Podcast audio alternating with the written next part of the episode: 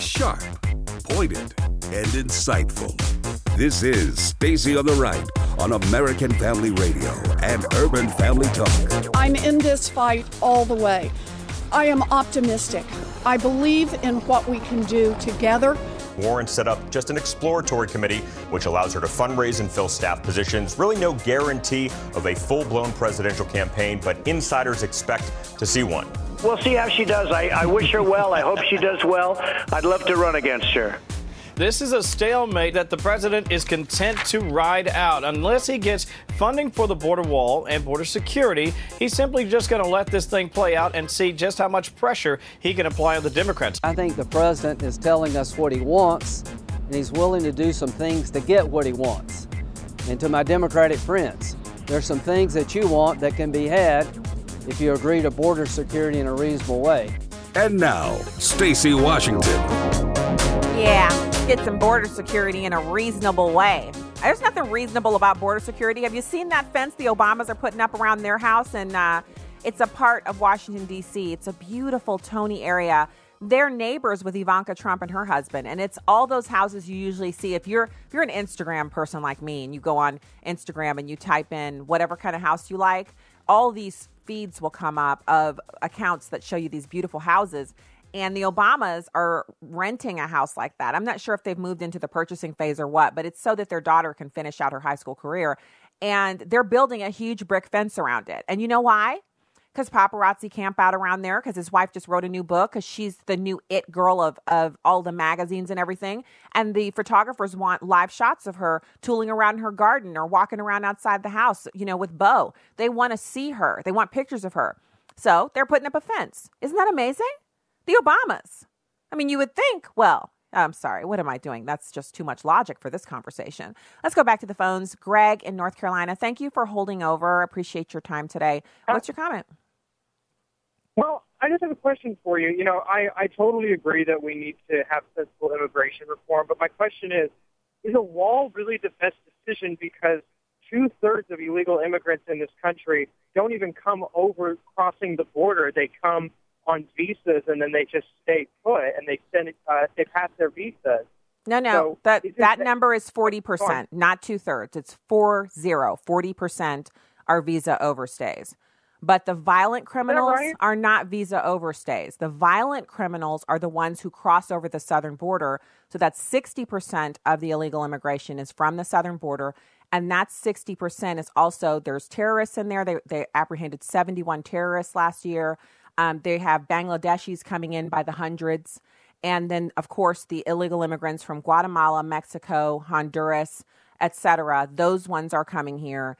And that's 10% of the drunk driving, 10% of the drunk driving. So if your family member has been killed by a drunk driver, you have a 1 in 10 chance that that person was here illegally and your family member didn't have to die. That's what we have to stop. And the wall is the most effective way. Yes, it is. Ask Israel. They have a wall at their border. Isn't it a well-documented fact, though, that immigrants crossing the border actually commit fewer crimes once they're here? No, it's not. And people are just natural born citizens. It's not. Well, not only is that not true. Yeah, well, so what's the agenda of the news stations? Come on, Greg. If you want to call into the show, let's have this conversation. Are you here to have a real, honest conversation? You can just... I'm absolutely prepared to have an honest conversation. Okay, so answer my first question, which is, do you believe that the news media is on the side of illegal immigration and the Democrats or on the side of Trump and the Republicans? 98% of the news coverage is negative for President Trump, 98%. I think that the news media's bias is toward being sensationalist and lazy and getting people to lie. It's biased to the left. It's biased to the left. And if you're not willing to admit that, it's going to be kind of hard to get to the point where we can discuss illegal immigrants. You ask about their crime, if they're more law-abiding than American citizens. First of all, if we have a problem with crime, Greg, don't quote the Washington Times or Washington Post with me. I just told you they give President Trump 98% negative coverage. So we're not going to talk about those outlets here because they would never, ever tell the truth about illegal immigration.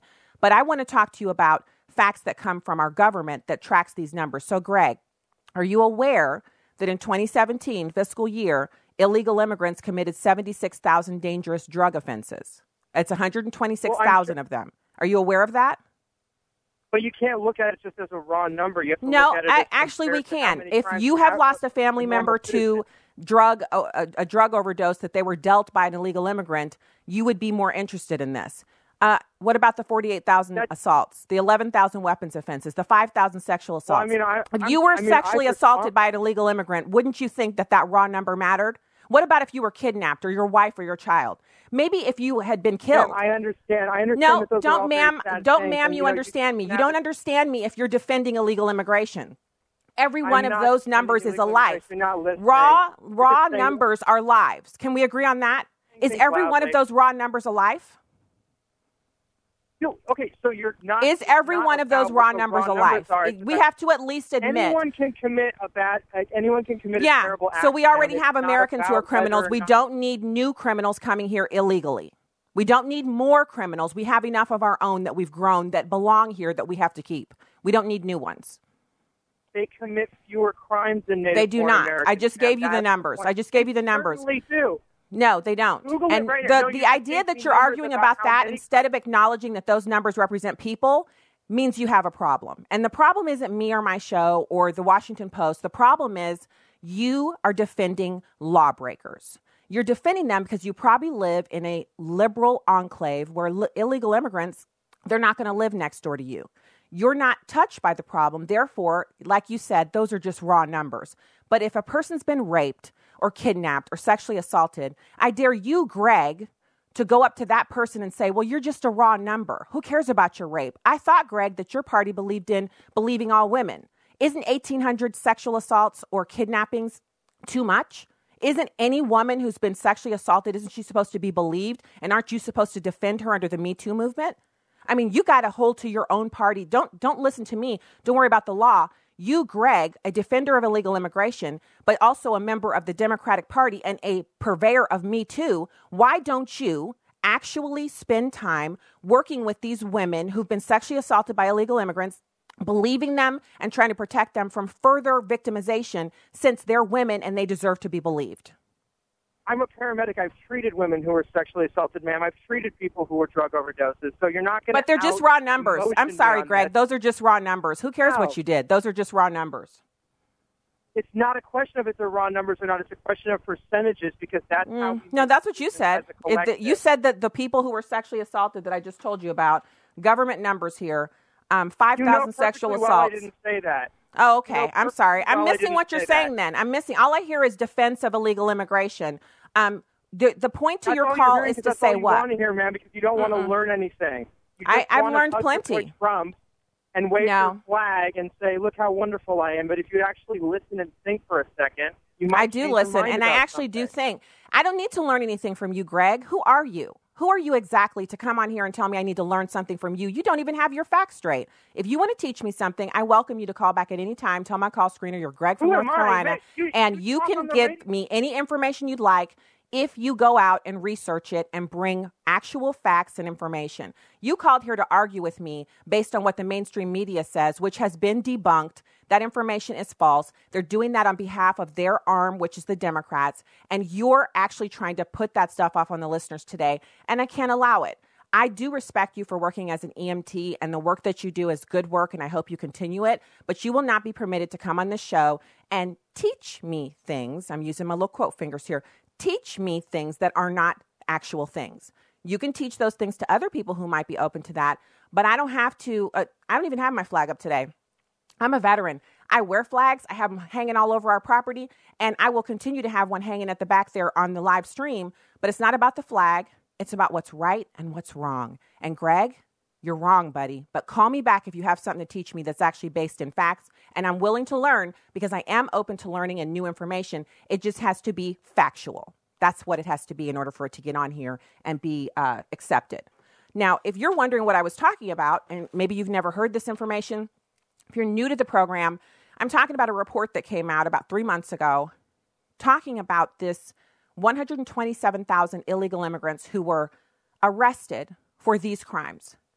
This was in the year 2017, and these illegal immigrants, according to Immigration and Customs Enforcement, these people committed 76,000 dangerous drug offenses, 48,000 assaults, 11,000 weapons offenses, 5,000 sexual assaults, that's rapes and sodomy, 2,000 kidnappings, and 1,800 Americans lost their lives at the hands of these, as Greg would say, people who just want a better life, who came over illegally but shouldn't have to leave because they need a better life. While they're killing Americans, they need a better life. Greg doesn't have to be impacted by this other than through his work, which those people who are sexually assaulted at Greg's work that he deals with, those people that he helps, they're just raw numbers. They're not people. They're not people who matter. They're just raw numbers. The percentages matter, and the percentages only matter if they favor the Democrats in illegal immigration. And also, I don't know anything, and I don't know any facts. And also, Greg knows everything. That's why he has his own show. And, waving the flag is bad. I think that's the summation of that whole that's it right there. Also, I didn't hear Greg pay homage and bow down to Me Too. I didn't hear him say that all women deserve to be believed. I didn't hear him say that those women who were raped, sexually assaulted, physically assaulted, deserve to be heard and understood. I didn't hear him say that their attackers deserve to be imprisoned or put to the death penalty or removed from this country. So Greg's not a good Democrat because he doesn't know how it works. Me Too means all women must be believed. All women have to be validated, and all of their concerns have to be uplifted at the expense of everything else. Greg doesn't seem to have the mantra down just yet. But if Greg wants to call back, I'll teach him how Me Too works, because I know, I've seen it online. I've learned that from Democrats. That's one thing I've learned from Democrats, and I'm willing to help him out so he can be that good Democrat and actually operate on behalf of those raw numbers he says he treated at his work. And that was interesting. All right, so now I want to turn to this whole idea that we're in 2019. And a couple years ago, I wrote this op-ed about how the Democrats were going to obstruct. And it lit my actual physical mailbox on fire because it was for the Post-Dispatch and I was writing for them. And this article that I wrote about how they were going to obstruct, these people literally got so angry because it was the truth. And that's what the Democrats did. They just obstructed because they don't have anything to run on. They're running on helping the mentally ill people, helping people who have all kinds of problems that are easily solved by better personal choices. But they're not here for actual sexual assault victims, rape victims, people who've been kidnapped. They're not here for the family out in, I think somewhere on the West Coast, this police officer was killed by an illegal alien. They're not here for any of that. And so it's interesting that Jonathan Turley, law professor, etc. He says, what's left of the Democratic Party is beyond being opposed to Donald Trump. And he's saying, what do you guys stand for? You hate Donald Trump, but what are you here to do for the American people? And I've said the same thing. I said it on MSNBC when I was last on there on Politics Nation. There's not legislating that's about to happen. Nancy Pelosi is distraught. She said we won't have a debt limit anymore. All they want to do is spend money like drunken sailors and have more illegal immigration and more lawlessness. But don't take it from me. Here's Jonathan Turley talking about how he doesn't see any real policies coming out or any ideas from the Democrats is number one. Well, I grew up in a staunchly Democratic family in Chicago, and the Democratic Party used to represent something. But what we've seen in the last 2 years is that they've become the inverse image of Donald Trump, that this obsession is really worthy of Melville. It's this all-consuming effort, which is beginning to erode what defines the Democrats. And what happens when Donald Trump leaves office? What is left of your party? If you take a look at the last year, it's really mystifying. When we were dealing with the FBI material that the Congress was seeking to release to the public, the FBI redacted a huge amount of that material. Many of us said, look, this is part of a pattern with the FBI.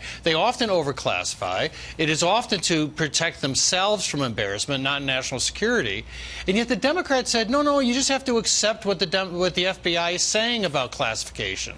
Well, when those redactions were lifted, we found out they weren't really classified. They were shielding embarrassing things about FBI officials. When Donald Trump said, I want to get out of Syria and Afghanistan, the Democrats who have long opposed endless or undeclared wars said, oh my God, this is hasty.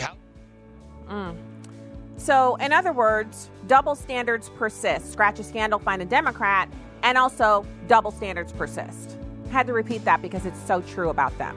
When we get back, we're going to have Brigitte Gabriel. She's a terrorism expert and chairman of Act for America. Stay right there. Here's American Family Association President Tim Wildman.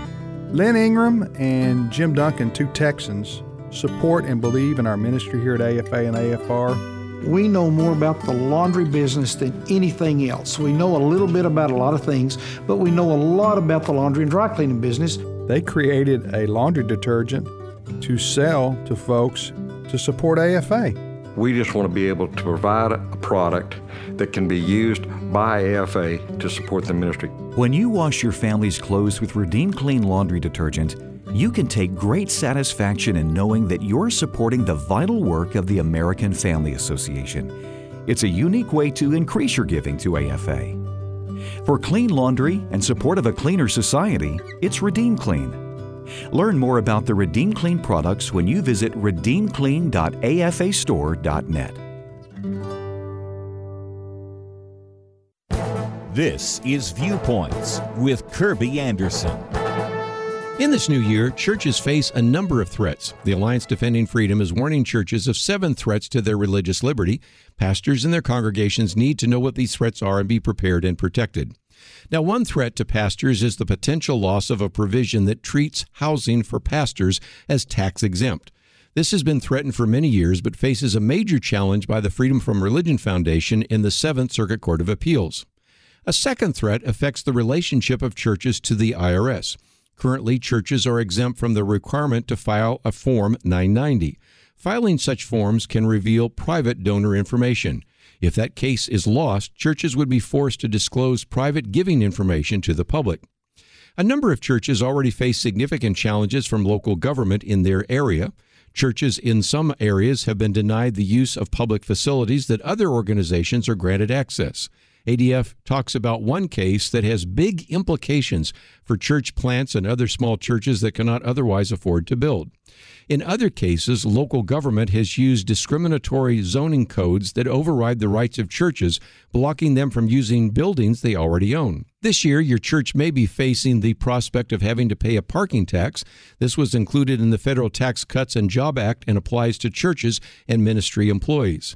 Finally, there have been a number of cases in which government officials try to intimidate churches and pastors with letters and warnings about what pastors can say about political issues. Pastors and churches need to be aware of these threats and take appropriate action. I would encourage you to support some of the religious liberty organizations fighting for you and your rights. I'm Kirby Anderson, and that's my point of view.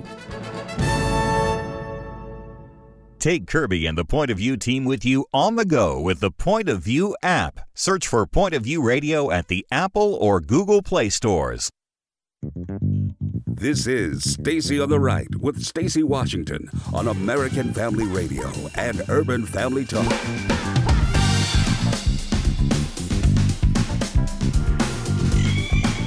Welcome back to the program. I am absolutely into new ideas and new solutions.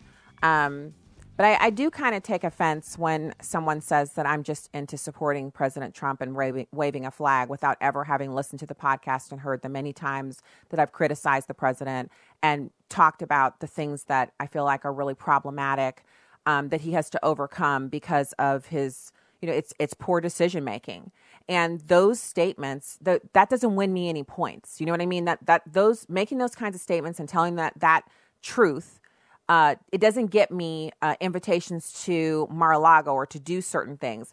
And I know there are people who are very strong supporters of the president who get to do all of that stuff, and it's fun. But that's not what I'm here for. I'm not here for the popularity contest. If I were, I wouldn't be here at all. As a black woman, it is much easier for me to silently grit my teeth and vote for Democrats and have all of the friends in the world and be in all of the dinner clubs and all of the book clubs and have my kids invited to all of the best parties. And my husband and I spend just untold amounts of time enjoying ourselves and having, just spending time with all kinds of different people and to have actual power, the kind of power that matters to people here on this earth. If I really wanted to be popular and to have tons of friends and to just have things be easy, then that's what I would do. But I get a lot of pleasure out of knowing that what I am doing is the opposite of that road, and I'm still enjoying it. And my husband is still enjoying it. And the kids are still enjoying it. And that God is blessing us in spite of those who They don't want us around. They don't want their kids at our house. They don't want to invite us to certain things that I don't have any power.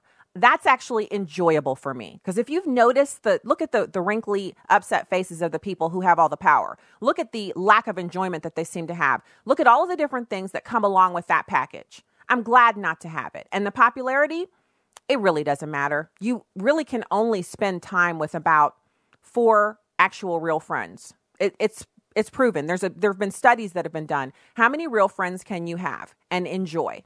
It's like 4, especially if you're married with kids. You really don't even have time for 4 friends to spend time with them regularly. So all of it is for naught. Not because I'm so fantastic or wonderful. It's the opposite. I'm a wretch. I'm a sinner. I'm saved by grace.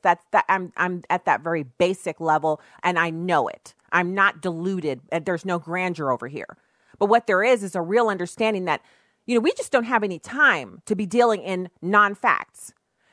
Every minute counts. Every day counts. Every one of these minutes that we let pass by while we still don't have a wall are other toddlers getting raped by illegal immigrants. And that's inconvenient conversation. When people hear me saying that, well, I just don't want to listen to that. Or when we talk about abortion, well, I just don't want to listen to that. That's just too tough of a topic. Okay, you're still on the bottle. You're not ready for the meat. That's fine. But others who are ready for the meat and need this true information are they're here already. They're waiting for it. And that's why I'm here to give it to them. Not because I want to be popular. So it's really not about me not wanting to learn anything. A fool can't teach me anything. You can't do it. If you believe that illegal immigrants are more law-abiding than American citizens, which includes gun owners who are more law-abiding than the law enforcement community, who are the most law-abiding community in the country, if you believe that illegal immigrants are more law-abiding than American gun owners, then we can't talk. It's just that simple. You don't have things in your brain that are true facts. That's why it's impossible for us to have a dialogue. And there's nothing wrong with acknowledging that. Nothing. So we were listening to Jonathan Turley, and I don't know if we got close to the end of that. It sounded like we were really close to the end of that. But he was explaining how the Democrats have this double standard where they don't believe that we should believe the FBI if the FBI is saying things that are beneficial to Republicans. But if they're talking about how horrible Donald Trump is, well, then, James Comey is the next second coming. He's everything. Just bow down. OK, so here he is. He's finishing up this idea. And, the reason this is important is because if you read, and I know we talked about it just briefly, and I did finish it. It's the new book by Tucker Carlson. It's called Ship of Fools. And boy, I tell you what, it's one of those times where I kind of do wish I had some clout so I could get him on the show, because I have questions I want to ask him about the book. Genuine questions. I couldn't find much in it that I disagreed with, to be honest. And not because he's on Fox and I'm a right winger, quote unquote, but because the book was really well researched.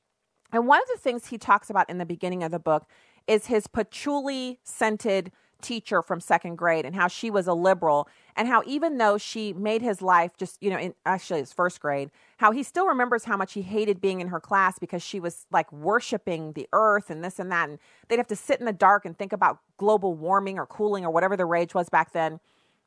But he says people like her were responsible for putting appropriate checks and balances on capitalism. And a lot of people have said about me and believe that I think unfettered, unchecked capitalism is something that should occur and, just let the free market reign. I do think we should unleash the free market, but it should not be unfettered and unregulated. We do need some regulation. We do need laws. We need checks and balances to help people not get out of control. And so while I'm not hugely in favor of unions at this stage of our, industrial development, or even past that with technological development, unions serve a purpose. Unions stop businesses from treating people like robots. And so in the book, Tucker Carlson goes into it a number of different times. He goes down this vein, and he's very methodical in ticking off the ways that classical liberals and old Democrats, not this current iteration, but Democrats from before, they used their power to place checks on unfettered capitalism, companies that didn't respect the environment. They were into the causes that they espoused, and they made a difference with them. So it doesn't mean I want to be a Democrat, but if we still had those kinds of Democrats around, then we would have checks and balances so that we could have, I mean, just, you know, fantastic economic growth, but people would still be people. They'd be employees and they would be respected and treated well. And it's funny to me that the very people who are treating employees the worst right now, namely Amazon, a company that we recently, last year, in the last quarter of last year, I went through and I reduced our automatic deliveries from Amazon down to a very, very low amount. And I'm, you know, slowly researching whether or not I want to continue to do business with Amazon on the auto delivery side for Pantry because of their treatment of their workers, because of their bias against conservatives, the way they'll push conservative books down in the rankings and they won't pay people who've sold books on Amazon who are conservatives. All of these behaviors are those of someone who feel they're above the law. Jeff Bezos doesn't feel like he's like me or you, where we have to be careful to be within the law. And the reason that Tucker Carlson's book going into this was so fascinating to me is that Jeff Bezos is a liberal. And so liberals from the olden days, you know, 25, 30 years ago, would have opposed Jeff Bezos. They would have said, look at the way you monitor the number of steps your employees take around the warehouse. You don't let them take bathroom breaks. They're using the restroom into, you know, water bottles so that they don't have to take the extra 500 steps to and from the restroom. They don't want to have the computer ding them. These are people. They have to have time to use the restroom. You have to figure out a way to do this so that they can have normal human activity. But liberals don't care about that because Jeff Bezos owns the Washington Post and they like him controlling that. They like having him in their back pocket. The power that he represents, the things he's able to do on behalf of liberalism, the money that he funnels into their causes far and above outweighs the benefit of them defending those workers. Do you hear that? That's the sound of unfettered capitalism, only instead of it being big, rich Republican robber barons who are doing it, it's liberals. The richest people in America right now on the tech side, they're all dyed-in-the-wool, hardcore Democrats. And they don't care about their workers. They're not concerned with the ramifications of their push to have, open borders. They don't care that the same people who vote for them will be the ones who don't have jobs. If we were to open our borders wide up, the crime, the violence, the destruction of our whole society, these things would happen to the same people who are voting and who respect and who frequent the businesses of Facebook, Amazon, et cetera, et cetera. And so it was fascinating to read that in his book and to hear him talk about it. And that's why these comments from Jonathan Turley are so important for us to kind of pay attention to. Jonathan Turley is hardly a dyed-in-the-wool Republican. He's a law professor, but his commentary comes from a place of concern about the direction that we're headed. So I want to listen to Turley too, and then we can take okay. And we did get the majority of that first clip according to my producer. So thanks, Devin. That's fantastic. So we'll do Jonathan Turley too. And then if you want to call in and talk about the clip or whatever, it's the first day back for the new year. I'm so glad to be here on American Family Radio and Urban Family Talk, 866-963-2037. Let's listen to number two. Republicans have to be careful, too. You know, if they just simply become the party of Donald Trump, they're going to have the same vacuum once he leaves the office. But what's strange about the Democrats is even their rhetoric seems to be adopted from an earlier time. If you look at what Democrats are now saying about Russian influence, you know, we all, I hope, agree that the Russian interference with our election was terrible, worthy of sanctions, and worthy of investigation. But more and more Democrats are saying that anyone who associates with Russians are traitors and they're our enemy. It's this sort of Cold War language that usually the Democrats dismissed and opposed. So the only point of the column is this, that at some point the Democrats are going to have an identity separate from Donald Trump. And if they go into 2020 as simply the inverse image of Donald Trump, then we're really not going to have a two-party system. We're going to have a 1.5-party system. Right. And that's dangerous. That's another thing that Tucker Carlson pointed out in his book, Ship of Fools. He talked about how the two-party system, so everyone, he's talking about a time when Democrats were opposed to illegal immigration because it hurt workers. And Republicans were, they were opposed to it, but a little laissez-faire about it because obviously some Republicans are business owners and appreciate the cheap labor. And so it was a constant, kind of push and pull because legislators would say, well, we want a wall. I mean, we've had these same speeches that Donald Trump has been giving. Same exact speech. Bill Clinton gave it back when he was president. Same exact speech. Feinstein gave it in California. I mean, you should watch the video because her hair, it's like totally 80s. Totally 80s hair. She, I mean, amazing shoulder pads. We're talking about the same things that are happening back then. They're happening now. Same exact speeches, same exact promises being made. The only difference is I think everybody knows that if Donald Trump is given the funding, a wall will go up because he's a businessman and he's in the real estate industry, and that's all he knows. All he knows is setting out architectural drawings, timelines, deadlines, and getting it done so he can move on to the next project. A wall will get built. And no, it will not be an impervious wall that is continuous across all, 2,000 plus miles of border, but it would be one that would prevent illegal immigration. A combination of things put together to address the needs of the various types of terrain that are present on our southern border that would prevent illegal immigration. And that's what Americans are looking for. Democrats as well. I wrote it for the Kansas City Star about this survey that was done here in the state of Missouri. And Missouri is a Midwestern state, but it is not all that unrepresentative. In other words, people here are not that odd or out of the mainstream. In fact, we're more mainstream than if you take surveys in California or, at the very liberal parts of the East Coast. Over 68% of people want the border sealed and less immigration. 68%. Missouri is not a 68% Republican state. We have a supermajority in the legislature, but we do not have 68% of the people here in Missouri as dyed-in-the-wool, hardcore, Trumplicans, as people have been calling the new iteration of the Republican Party under President Trump. So I think one of the things that it's disturbing, but it also points to the futility of only seeing politics as the end-all, be-all of this situation is the fact that we see when the Republicans were in charge for 2 years, they did not repeal Obamacare. They did not build a wall on the southern border. They could have had it completed in 2 years. They couldn't get their stuff together. And I will say this as well.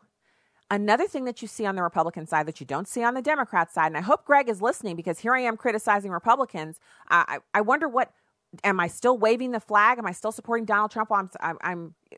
I have no idea what exactly propelled him to make such blanket inaccurate statements about where I'm coming from, other than he hasn't listened to the show. It's funny to me, the timing of this Mitt Romney thing, because I've seen some speculation about Mitt Romney he wants to be president so badly, and he wants it for his religion because he's a Mormon, and he believes that because we've had a Catholic president and we've had Protestants and now we've had Donald Trump, who really doesn't have a declared denominational religion other than he's, generally a Protestant, but he's been married more than 2 times. There's all these different milestones for the presidency. We've had a black president, and now he wants to be the first Mormon president. And so he's desperate for it. And he's actually thinking about going again, which I think that's unfathomable. I do not see a universe in which Mitt Romney becomes the president of the United States, because I can tell you, if he were the nominee for the Republicans next time, I wouldn't vote for him. I would not vote for him now. And I voted for him once. And so I saw him today. He's going on the shows. Actually, it was yesterday, not yesterday. It was whatever day before the op-ed came out. So it was yesterday. He's on some of the shows. And he's going to be a darling of the left because they'll use him. They'll use him up as much as they can because they see that he's attacking the president, and that's useful for them. So that's good for sound bites. It's good for a few interviews, but it's not going to help him. He becoming the Jeff Flake of the Senate Republicans and not being a reliable vote. It's adding another to that little cabal of 2 who they always vote against the pro-life issues. Now you have 3 with Mitt Romney. He's trying to chip away at that Senate majority. But that's not how you win the Republican nomination for the presidency. If he decided to primary the president, he would be viciously torn apart by Donald Trump and by Trump supporters, who are the president's approval rating with Republican women is in the mid-90s. And overall, it's 88%. So 12% doesn't get you the nomination. Not only that, but he doesn't have the party apparatus anymore like he did when he rammed himself through the last time. This is a horrible, horrible way for him to start out, but it's his choice, and we'll see where it takes him. We'll be back with more after this. Stay there.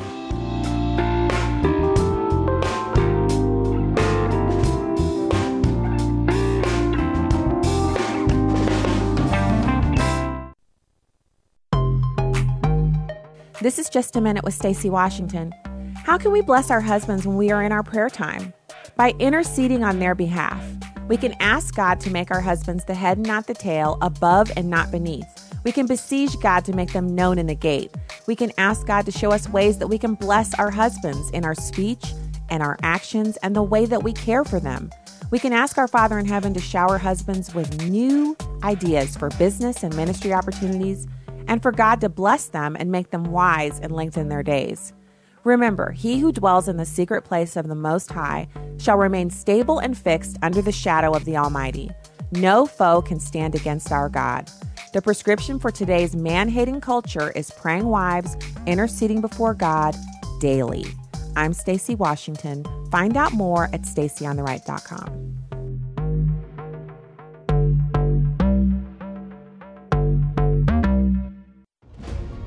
The Holy Spirit speaks to everybody. The problem is most folks don't listen. Lonnie Poindexter. If they do listen, they don't take it to heart or they get fearful or whatever. But when you listen and act upon it, wonderful things happen. And because a man of God heard the voice of God and acted upon it, it blesses me today, and you as well, for listening in. Lion Chasers, weekday mornings at 10 Central on Urban Family Talk. On the Hour of Intercession, we have guests on a regular basis, and sometimes our guests have titles like doctor or pastor, but sometimes they have no title at all. Pastor Joseph Parker of the Hour of Intercession. One powerful truth to recognize is that every believer has a testimony, and they can teach you something about prayer as they share their own personal prayer journey. Listen weekday afternoons at 1 Central here on Urban Family Talk. Donald Trump's America. Visitors to Washington won't be able to visit the Smithsonian's more than dozen museums after using unspent dollars to stay open the first week of the partial government shutdown. The Smithsonian closed after the new year. It's perhaps the most visible impact of the shutdown, but agencies warn additional services will either cease or slow down the longer the shutdown continues. The USDA is still doing meat and food inspections, and SNAP benefits will continue through January. But the agency says other federal nutrition benefits could lapse, and county offices are closed, as are development loans and grant processing. The Treasury Department is impacted by the partial shutdown. That means the IRS. Filing season begins in early January. Right now, most IRS employees are furloughed. House Democrats plan to vote to reopen the government tomorrow, but the legislation would not provide border wall funding that's been demanded by President Trump. In Washington, Jared Halpern, Fox News.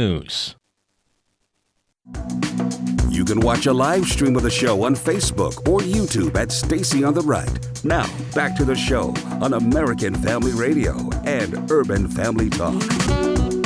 Well, I can't really tell whether it's a smart move for her or not, but I think this is a total gift to President Trump. Now, this is the candidate that he clearly wants. My own view is I think Democrats want a new generation of leadership. That's always been my view. They're looking at somebody like a Kamala Harris or Beto O'Rourke or Cory Booker. I think that's where they want to go. But Elizabeth Warren also brings other baggage to the table as well. I've been critical of my own party at times for some of these nativist, isolationist, protectionist inclinations or social intolerance. But Elizabeth Warren brings to the table all the things that I think much of red state America dislikes. This war with industrial and agricultural America that too many Democrats are engaged with. I mean, she's very clear. She doesn't like the financial services industry. She doesn't like the pharmaceutical industry. She doesn't like the insurance industry. She doesn't like any of these industries where a lot of, frankly, my former constituents worked. And I think this is going to be a very big problem for Democrats. If they nominate someone like her, there are going to be a lot of Trump, leery Republicans and independents, who are looking for an alternative. They'll just say, but I can't do that. And so I think this is a gift to Donald Trump. Welcome back to the show here on American Family Radio and Urban Family Talk. Guess what? He's right. That was former GOP Representative Charlie Dent. He's talking about Elizabeth Warren and how she's clearly the candidate that the president would want to run against. Now, I want to make it clear to you, it's not that she couldn't have won, but her moment has passed. And the moment has passed when liberals who supported you and still do kind of support you as far as her being a senator, we covered this on the show, one of the prominent writers from her city wrote that her time has passed and she's not the nominee. They're looking for someone different. Now, Elizabeth Warren has really kind of made some gaffes because she's trying to be somebody else. And, you know, we've seen this before. We've seen it before. Someone will do something viral online and then everyone will start doing it. And so one of the things that Alexandria Ocasio-Cortez did during her campaign is she would live stream in her kitchen making her famous macaroni and cheese with bacon bits on top. And she'd have some campaign staffers there and she would talk to people in the comments. And it was very now and kind of an it girl thing for her to do. And it worked for her because, you know, she's young and it was something that she just did on the fly. And a lot of people do it. I do it. I have pictures on my Instagram when I cook something and I'm like, ooh, look what I made, stuffed peppers. And so I'll put a picture of it on Instagram. I sometimes will live stream when something happens in the news. I'll get on Facebook and I'll live stream and, you know, talk to people on my page about it. And it's fun to do. But if that's not something you've been doing, if you do it in exactly the style of someone else, it's kind of like you're saying that could work for me. And if it did work for her, it'd be great. But she's getting mocked because she opened a beer and was drinking the beer and cooking in her kitchen. And, you know, we all know she lives in a $4 million mansion and she has staff. And so she didn't have to open her own beer, nor did she have to cook her own meal. So it's a little interesting that she's choosing to make these kind of gaffes. It's an exploratory committee that she's formed. And, you know, we know she wants to run for the presidency. But on the other side, like not even on the other side, just adjacent to Elizabeth Warren and all of her antics is Bernie Sanders, who is currently taking the temperature of the Democrats, especially the progressive wing, to see if he should run again. So another old person. And you guys know I have respect for every person of every age. I'm using the vernacular of these younger progressives. They see Bernie Sanders and Elizabeth Warren as being too old, and also they're white. They want someone diverse. They want someone younger. They want to recreate the momentum and the feeling of President Obama's historic presidency. And I had said previous to this that I didn't think Michelle Obama was running, but this press junket for the book and the L cover and all this other stuff, something is afoot. I hope nothing is afoot. I hope I'm wrong. But it seems like there's something more to this than just she's writing a book because she was just the first lady. I mean, it's a great time for her to capitalize on coming out of the White House. It's the best time for her to write a book. Most first ladies and presidents, that's when they bring a book out if they haven't already written one. Her husband's already got books under his belt, so it is her turn, you know, quote unquote. And they were given huge advances for a book for each of them after they left the White House. So none of this is a surprise, but the amount of press she's doing for it is it's huge. It's outsized. It's like it's like there's a vacuum and she's just stepped into it and she's just getting bigger and bigger to fill it up as far as her persona, if you will. So you've got, you know, you've got that. You've got Elizabeth Warren doing that. You have, which if you think, and I think Mitt Romney would be totally savaged. If he was not savaged the last go round, he would be it would be like just a little pile of dust, like in the cartoons when Wile E. Coyote would get blown up by the rabbit and there'd only be a little pile of dirt there. And then as a kid, you'd think, is he gone? And then he would reappear and you're like, oh, okay. It'd be like that. He would still be here, but all we would see of him is a little pile of that cartoon dust from where Trump had completely just, you know, blitzed him.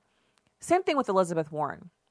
If she thinks that the mocking that she received over the whole Pocahontas was pretty bad the last time, bad enough that she went and took a DNA test, and then when the results came back, instead of her keeping it to herself and never letting us know she took one, she actually made it public, just wait for round two.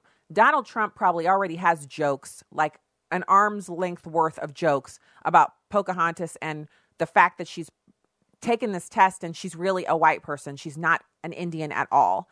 And she just she wouldn't survive it.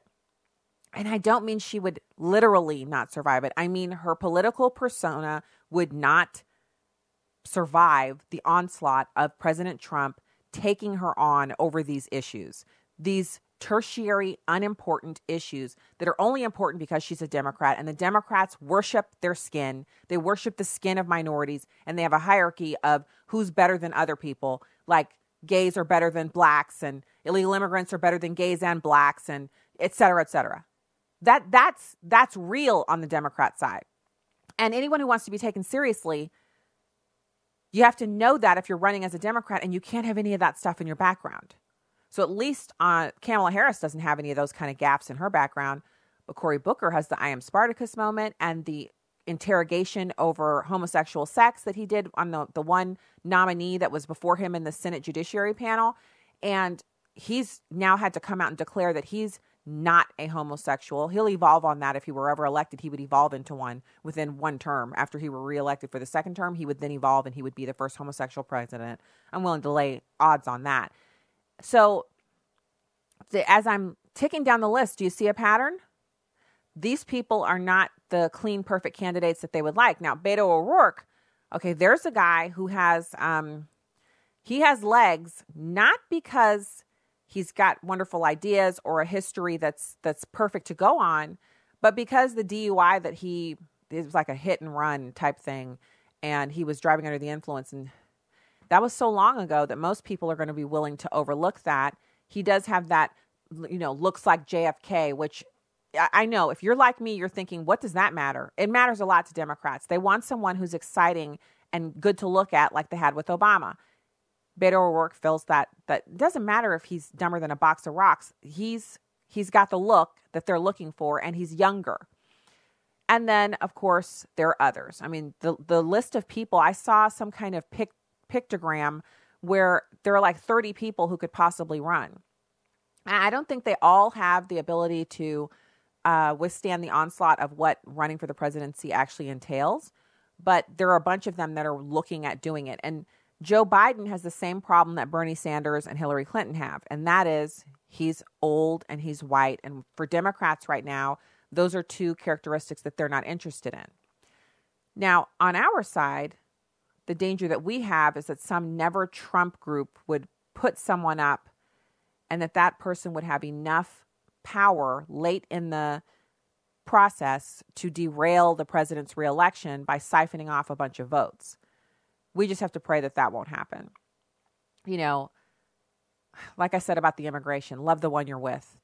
We don't have anybody on the Republican side who would be better at dealing with this level of political rancor from the Democrats than Donald Trump. And that's me saying that in addition to the fact that I like Nikki Haley. And I hope that one day she will be, you know, vice president, maybe even the president. I don't know what the future holds, but she's someone I think who has the political genius and wherewithal, and also the background, having been a former governor and then ambassador to the UN, I think she could actually do the job. If not the presidency, definitely the vice presidency, and I would love to see that. Maybe she could run on a Pence-Haley ticket, right? After Donald Trump, then you get Pence and he chooses Haley. That sounds pretty awesome. Anyway, I mean, that's so far away, it's really inconsequential. So speaking of those who have political power, staying power, Nancy Pelosi. So you guys know she has 4 kids, right? And one of them is a writer. She's a journalist, and she's often on the shows on cable. And she was asked about her mom returning to the speaker's gavel and what that meant to her. And so she first deflected and said, well, you know better than to ask me about that. I didn't clip the part where she says, one thing you need to know about my mom is she'll cut your head off and you won't even know you're bleeding. Okay. If that's the way you like to talk about your mom, okay. I get the metaphor. She's a political operator. She's a knife fighter. She doesn't back away from a fight. I get it. She's been there for decades. If she wasn't like that, you'd have to wonder what have you been doing there. But she did have something to say that I thought was pretty fascinating. I'll let you listen to it, and then we can discuss. And also, call lines are open, 866-963-2037, 866-963-2037. We're going to talk about this on the other side. Let's listen to Pelosi's daughter here, number 5. You know, when Nancy Pelosi came to town, it was a boys' club. That was 30 years ago. It's a boys' club. Look around tomorrow. It's going to be a whole new America. You're going to see something so magical that you have not seen before. I know Trump gets all the attention and his wall, but if you think about it, when you think about how this country is changing fundamentally, when you look at who's representing us, it's going to be a beautiful menagerie. This is Nancy Pelosi's daughter talking about the swearing in tomorrow and how there's going to be all these women there. Now, it is a change to have 98 women sworn into the House at the same time. I'm not against it. I am against Nancy Pelosi making this announcement that she's going to eliminate the debt ceiling and that she's also allowing headgear on the floor for the first time. It's never been allowed before for men or for women. Now we're going to have Muslims wearing headgear on the floor of the House, which is utterly against the concept of freedom and women's rights. But, you know, whatever. Democrats always trying something new. But what I thought was interesting is that she's trying to act as if we've never had women representing us at all. It's like she's saying this is so historic and this is so awesome that it's just, it's nonsense. She said it was going to be magical. Is she a grown-up? Like, okay, if I were talking about a friend's wedding, like one of my girlfriends a couple years ago, like 3 years ago, her daughter got married. And I don't know what it is about weddings. I don't know if you feel this way too, but for me, when we go to a wedding and I'm sitting there with my husband and the kids, it takes me back to that moment where I was standing up on, you know, up there with my husband and we were saying our vows, and it hits me like a ton of bricks that all this time has passed by, you know, over 20 years, 3 kids, all of the things that we've been through, the storms we've weathered, the churches we've attended, the places we've lived, the houses we've, you know, all of that. It hits me like a ton of bricks. And every time we go to a wedding, you know, it just makes me cry. And it is something magical when I see the couple exchange their vows. And it's like something happens in the air when they go from being 2 people to being 1. It is magical. I would call that magical. I would say back when my husband and I were expecting our kids, and I went from the realization that, you know you're pregnant, but this one thing to be pregnant, it's another thing to actually give birth and see the baby. It's magical. There are other moments that are magical. Like there are magical moments, but just swearing in a bunch of women to the House of Representatives, not magical, not in my world. There are things that God has given to us to experience here on this earth that have a magical quality, magical as a descriptor.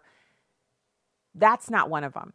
And I don't mean it's not one of them for me. I mean, it's not one of them, period. You know, disagree, fight me. I don't care. I'm tired of people taking things that are special and wonderful and giving the descriptors for that, the labels for that, the way that we honor those things over to like government processes, swearing in a bunch of House of Representative members who may or may not even be there in 2 years. A bunch of people who might go there and not present one piece of legislation, not have one good idea to help Americans. You know what would be magical is if the Democrats had a bunch of ideas and legislative proposals that would actually help Americans, lower the number of Americans who are being killed by opioids. If the Democrats would lower the number of Americans who are being kidnapped by illegal aliens or killed on our roads by drunk drivers. If the Democrats had any proposal to spur job growth and creation and to lower the number of kids who are not proficient or advanced in reading and mathematics in the 4th grade.